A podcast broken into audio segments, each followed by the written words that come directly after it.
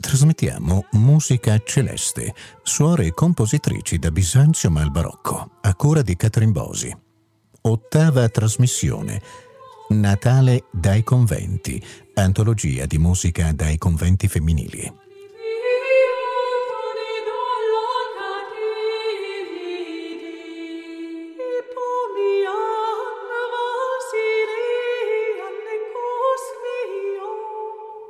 L'ottava trasmissione della serie Musica Celeste, suore compositrici da Bisanzio al Barocco, a cura di Caterina Bosi e con la lettura di Laura Guarnieri, è dedicata a musica per la festa di Natale composta da suore residenti in conventi dell'Emilia-Romagna e Lombardia nel Seicento.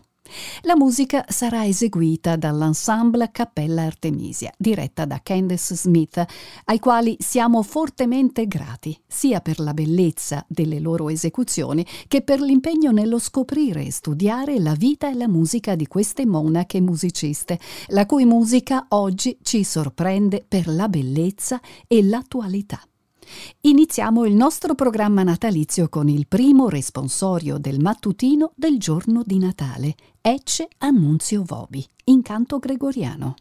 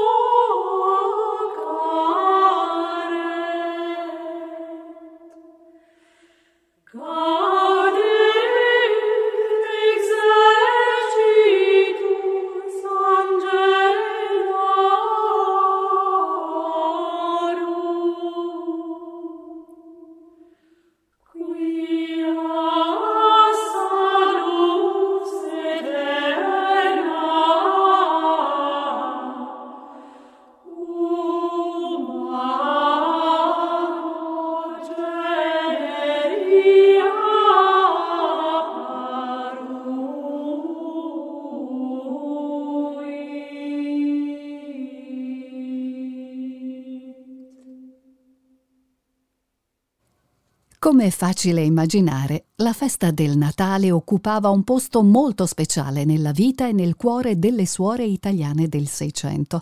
In una lettera del 1629, scritta dalla suora milanese Angela Flaminia Confaloniera dal convento di Santa Caterina in Brera e destinata a Federico Borromeo, arcivescovo di Milano dal 1595 fino al 1631, che credeva fermamente nel ruolo positivo della musica nella vita spirituale delle monache di clausura, si leggono le seguenti parole: torno a ringraziarlo dell'aiuto il quale ha fatto rallegrar tutte le monache con me, e molto più per essere stato a tempo di poterlo adoperar per la prima volta a sì bel misterio. E così segretamente feci invito a una che sono il vilone e un'altra il violino, e così la notte del Santo Natale andavimo a far li mattinati a tutte le moniche, cantando Gloria in Excelsis ed altri versetti simili a questi che io dirò, cioè il dolce sposo vostro, sorelle mie, oggi è nato dalla Vergine Maria. È nato il buon Gesù per nostro Salvatore. Venite, sorelle, a donargli il core. Se pensiamo che la maggior parte delle autorità ecclesiastiche del tempo era contraria all'esecuzione di musica nei conventi, o almeno la limitava al solo canto gregoriano, al massimo accompagnato da un organo, una lettera di questo tono è davvero sorprendente. Per la maggior parte delle autorità ecclesiastiche, la musica rappresentava uno dei pericoli più impellenti per il benessere spirituale delle suore. Il Concilio di Trento, conclusosi nel 1563, aveva attuato nel regolamentare la clausura una serie di riforme radicali che limitavano drasticamente la musica, dove la maggior parte degli strumenti erano proibiti, con l'eccezione dell'organo e qualche volta del basso di viola. Nonostante questi divieti, la presenza e l'uso di strumenti musicali nei conventi è innegabile e musiche che ne richiedevano l'uso venivano composte sia per le suore che da loro stesse. Una grande massa di documentazione e soprattutto l'enorme quantità di musica conventuale che è arrivata fino a noi ci rivelano inconfutabilmente la tenacia di queste straordinarie musiciste, cantanti, strumentiste e compositrici che riuscirono a praticare la loro arte musicale nei conventi.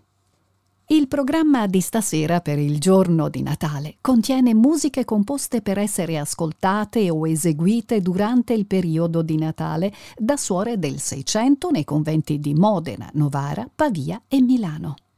Tra le compositrici di Milano ci sono le orsoline Maria Xaveria Perucona e Isabella Leonarda, alla quale abbiamo dedicato la scorsa trasmissione di questa nostra serie. Ci saranno poi Chiara Margherita Cozzolani, alla quale abbiamo dedicato una delle trasmissioni precedenti, e la sua consorella Rosa Giacinta Badalla, entrambe provenienti dal monastero milanese di Santa Radegonda. Ascolteremo musica di Caterina Assandra, compositrice e dedicataria di varie opere del monastero di Sant'Agata vicino a Pavia, e Sulpizia Cesis, la monaca di Modena, del convento agostiniano di San Gemignano. Per la prima volta in questa serie dedicata alle suore compositrici sarà incluso anche un mottetto di un compositore, Domenico Massenzio, che nella dedicatoria della propria musica afferma che i componimenti erano molto adatti per le suore conventuali per la festività di Natale. Ascoltiamo adesso il mottetto Scintillate amiche stelle, per voce sola e continuo, di Rosa Giacinta Badalla, suora del monastero milanese di Santa Radegonda e compositrice di una notevole collezione di mottetti virtuosistici, i mottetti a voce sola pubblicati nel 1684. Le composizioni della Badalla sono tutte per voci acute ed erano chiaramente destinate ad essere eseguite nei conventi.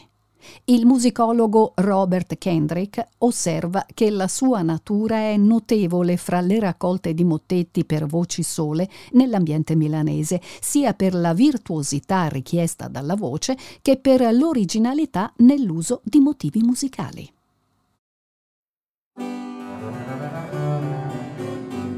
Scintillò,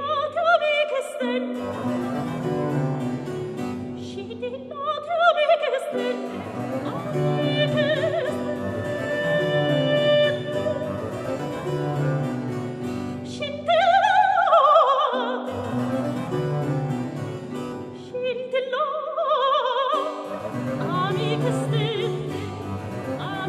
stelle,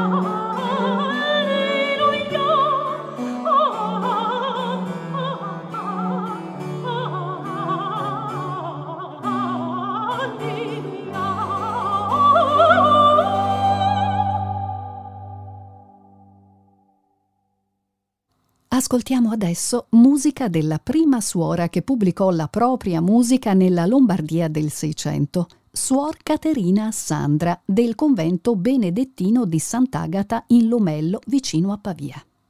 Giovanni Paolo Cima, nel dedicare a lei il suo Partito dei ricercari e canzoni alla francese del 1606, scrisse che era stato il desiderio del padre della Assandra che fosse ornata sì di cantare come di suonare varie sorti di strumenti. La Opus 2, pubblicata dalla Assandra nel 1609, dell'opera 1 non è rimasta traccia, comincia con il duetto natalizio Odie Christus Natus Est, scritto per soprano e basso. Il mottetto viene eseguito in versione strumentale, con straordinarie diminuzioni scritte da Bruce Dickey, e gli strumenti sono gli stessi che alietarono le suore di Santa Caterina: violino, violone, qui una viola da gamba, e liuto, tiorba.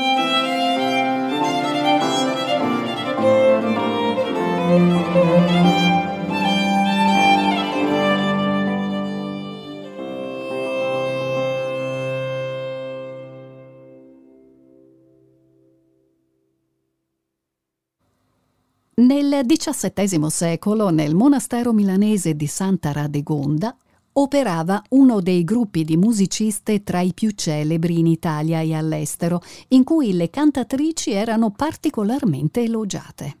Una di queste donne fu Chiara Margherita Cozzolani, stimata cantante e autrice di 4 edizioni di composizioni sacre pubblicate tra il 1640 e il 1650 e alla quale abbiamo già dedicata una trasmissione monografica in questa serie.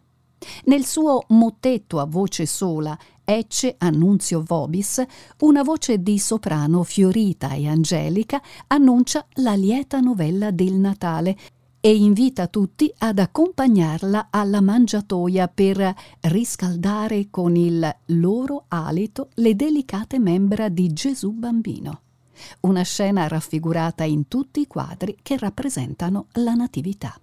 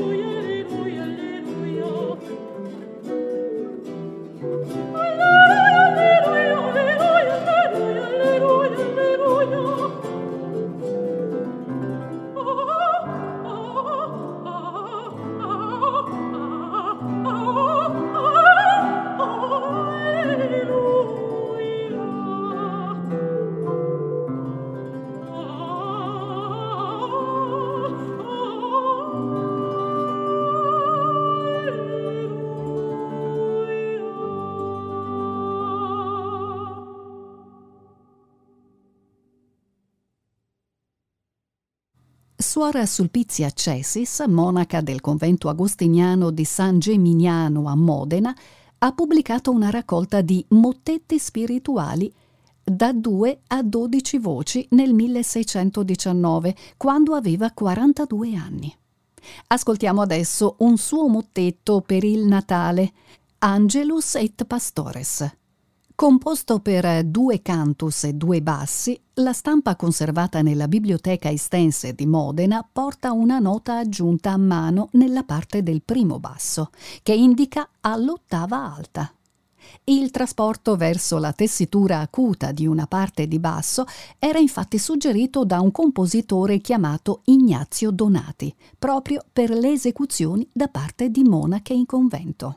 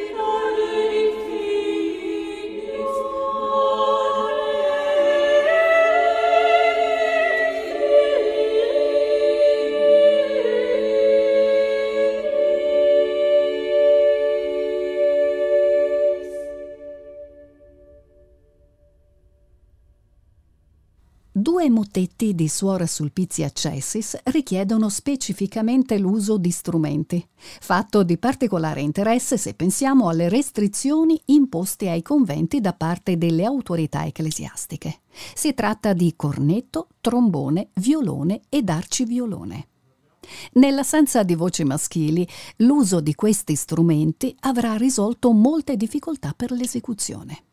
Ascoltiamo adesso la composizione più lunga della Cesis, il mottetto Parvulus Filius, per 12 voci divisi in 2 cori di 6 voci, uno di soliste e uno di ripieno.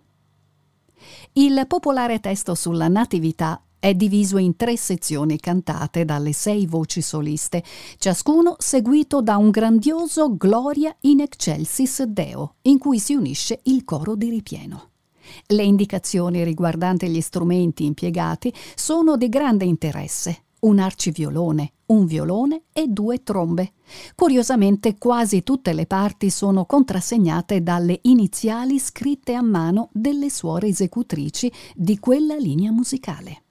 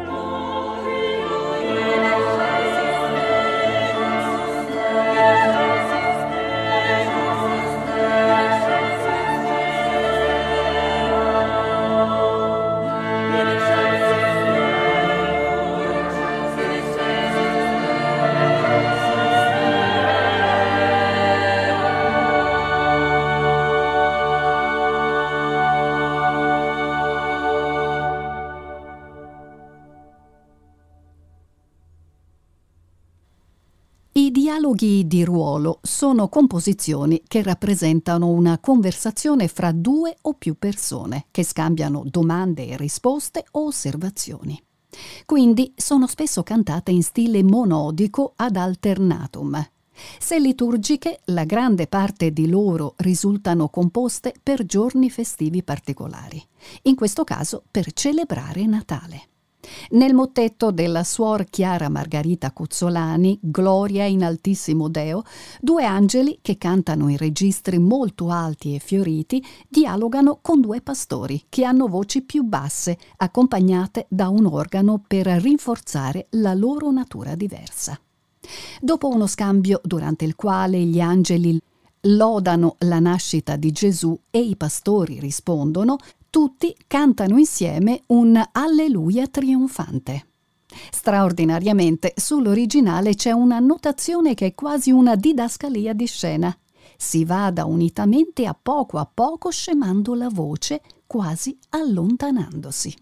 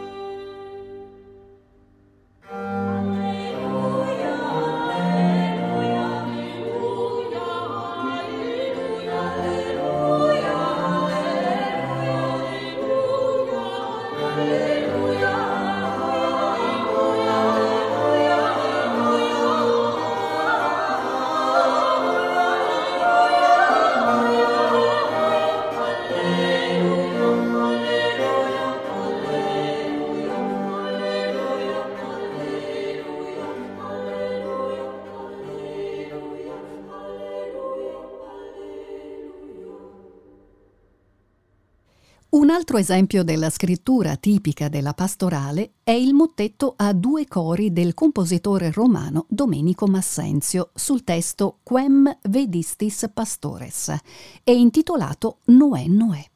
Si tratta di un dialogo tra angeli, due soprani, e pastori, un trio composto da un soprano, un contralto e un basso, in realtà una parte per tenore, cantabile da un contralto con un'estensione verso il basso. Basato sul testo Quem Vidistis Pastores, questo testo è un responsorio per il mattutino di Natale ed è introdotto e punteggiato dal ritornello Noè Noè, Natale Natale, l'ultima volta con l'accompagnamento di un bordone che ricorda la cornamusa nell'esecuzione della Cappella Artemisia. Un quintetto di violini e viole raddoppia le linee vocali per accentuare questa sonorità.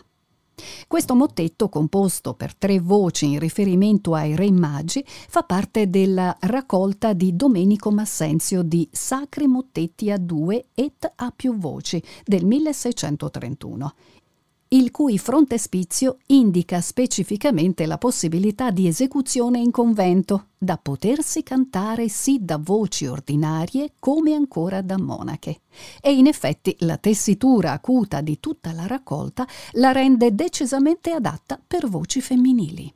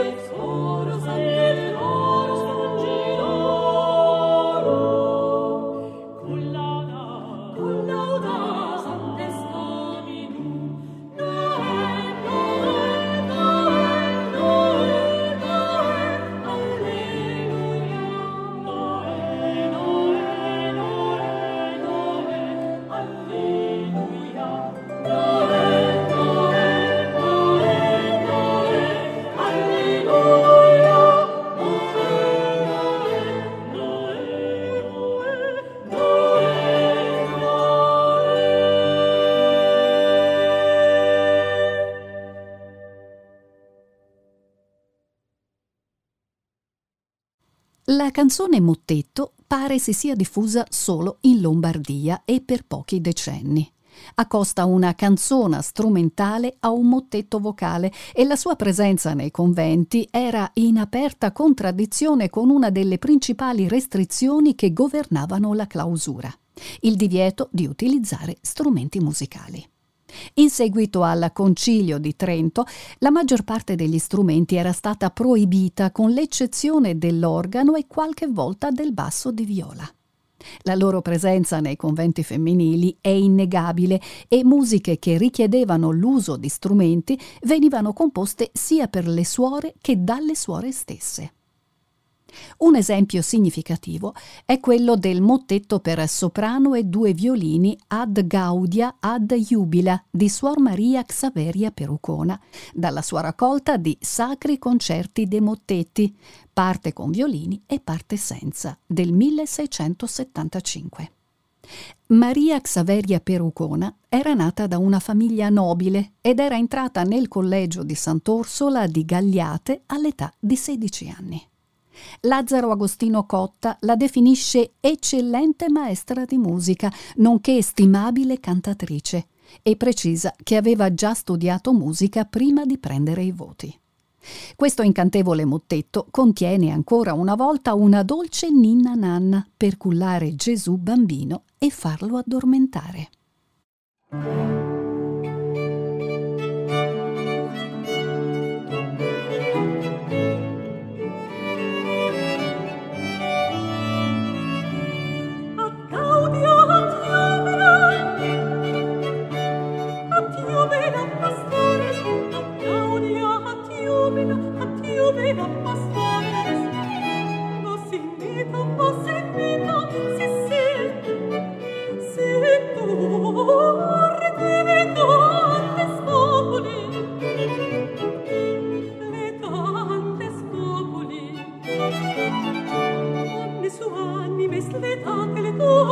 Oh,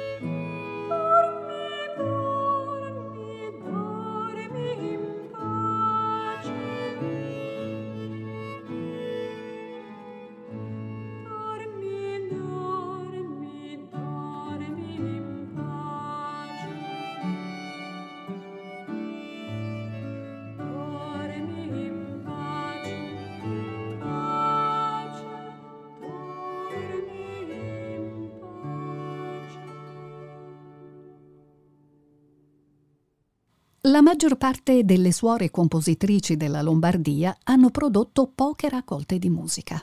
La più importante eccezione a questa regola è rappresentata da un'altra orsolina, suor Isabella Leonarda, la musa novarese.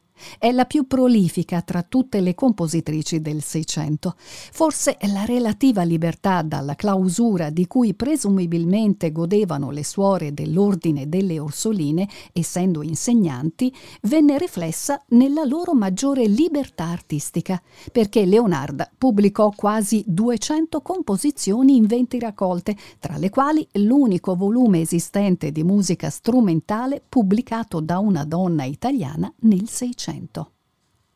Sua Gloria in Excelsis Deo, dialogo a 4 per il Santo Natale. È di nuovo un dialogo tra angeli, soprano e contralto, e pastori, tenore e basso, in questa registrazione entrambi trasposti all'ottava superiore per poter essere cantati da voci femminili.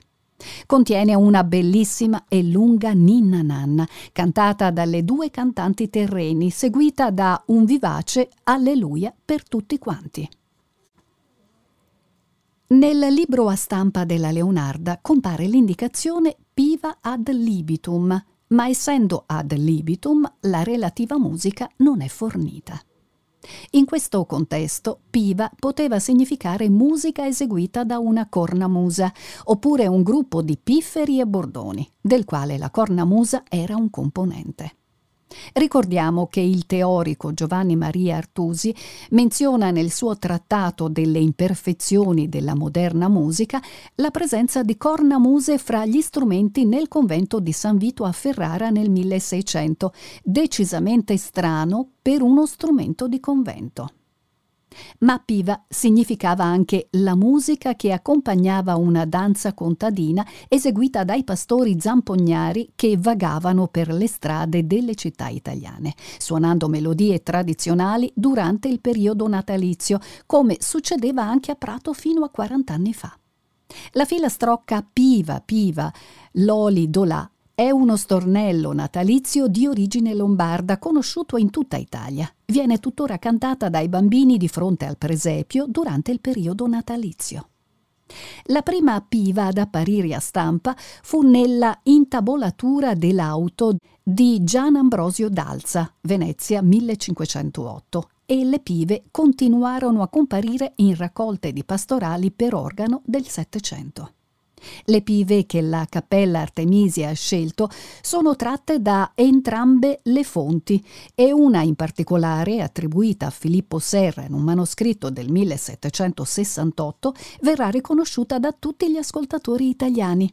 Tu scendi dalle stelle, che è una delle canzoni natalizie più famose in Italia.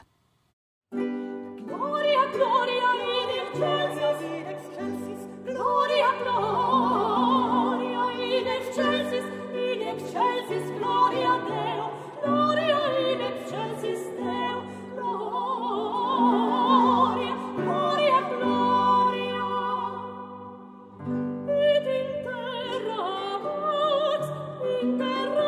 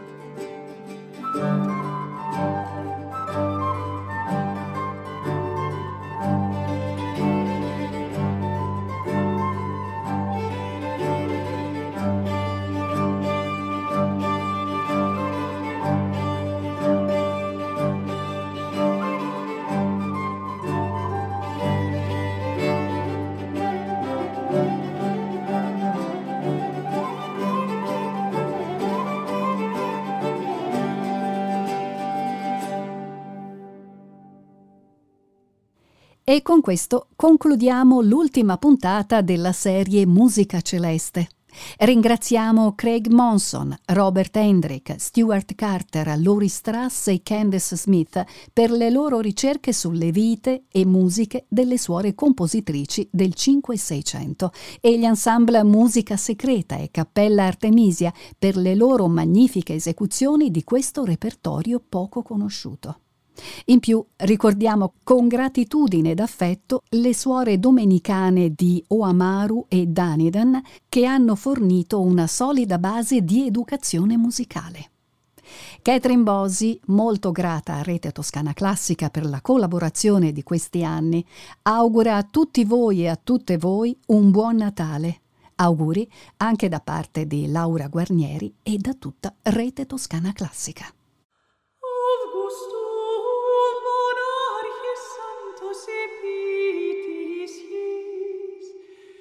Abbiamo trasmesso Musica Celeste, suore e compositrici da Bisanzio al Barocco, a cura di Caterina Bosi.